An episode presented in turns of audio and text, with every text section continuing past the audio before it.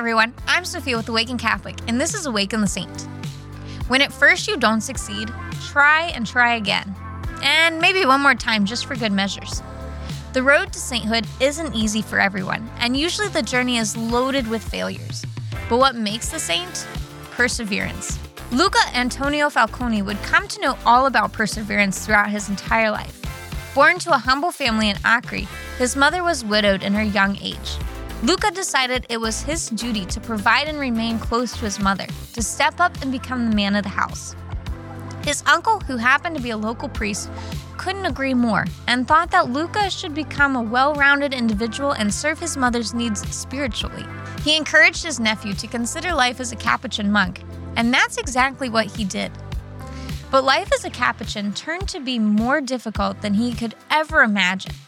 He returned home to his mother twice, becoming discouraged at the monastery as a novitiate and constantly missing his mother.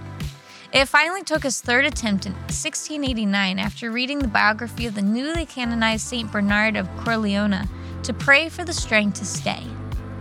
His prayers didn't mean that he no longer had fears for his heart, but rather he acknowledged his fears and decided to persevere in faith that God knew what he was doing.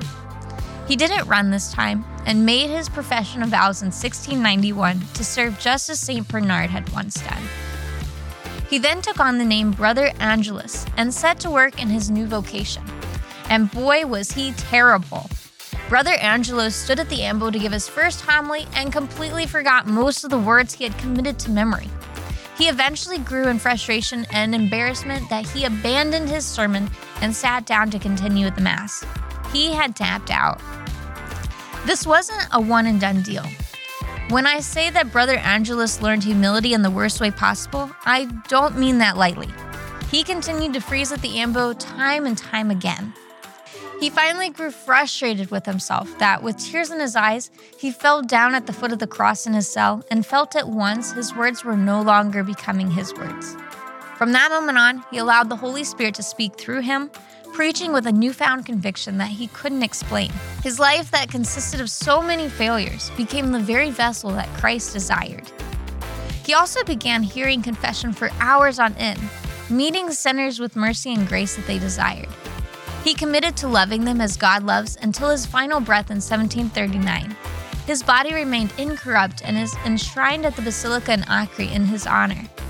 It was through his perseverance that he became the saint he is today. And it's a daily choice we all must make. May we too persevere through our failures to become the saints we are all called to be. St. Angelus of Acri, pray for us.